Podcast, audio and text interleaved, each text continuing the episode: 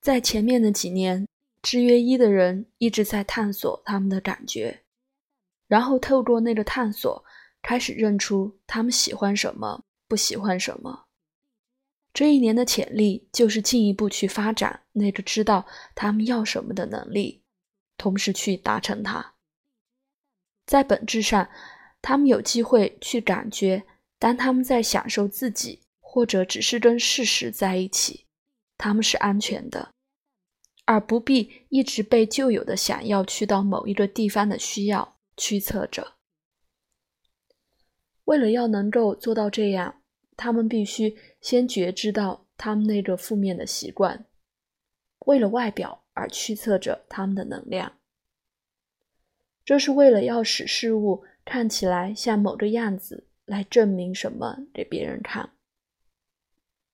或者只是为了自己的不安全感。它也可能是一种避开面对现实而进入某种假想的心理故事的模式。他们所遵循的思想也许是：如果我能够去到那里做这个，达到这一点。那么事情就会变得不同，这可能会散发掉很多能量，而产生出不必要的紧张和不快乐。在这一年，制约一的人被鼓励去看这个行为的真相，以及为什么他们会这样做。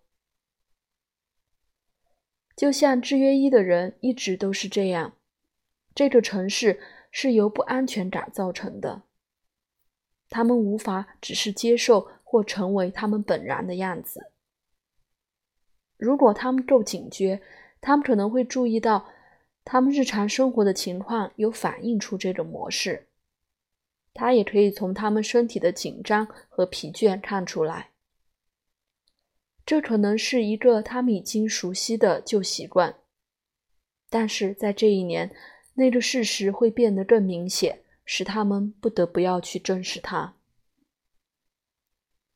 跟这个旧习惯不一样的另外一个选择是有足够的安全感，可以将更多的能量放在去做那些能够带给他们喜悦和欢乐的事。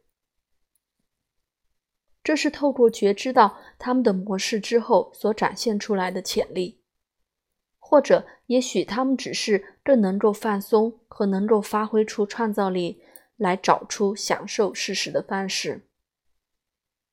有时候，他们只是觉得有信心去做某件事，只是为了纯粹的欢乐，而不去管它会走向哪里。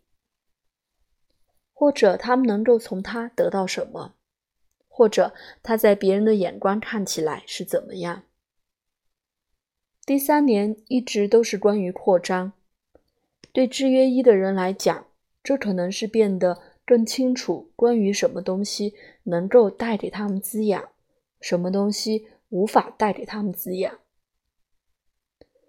他们可能会突然看到他们正在做他们不喜欢的事，而他们觉得他们可以不必这样做。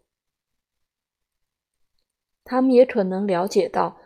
他们可以从接受自己和自信来表达他们的真实，而不必为了要让别人看起来怎么样而去做它。在这一年，制约一的人主要的治疗潜力是关于强化他们的接受自己和自信。他们可以借着表达出他们在前面几年变得更加觉知到的感觉来做到这样。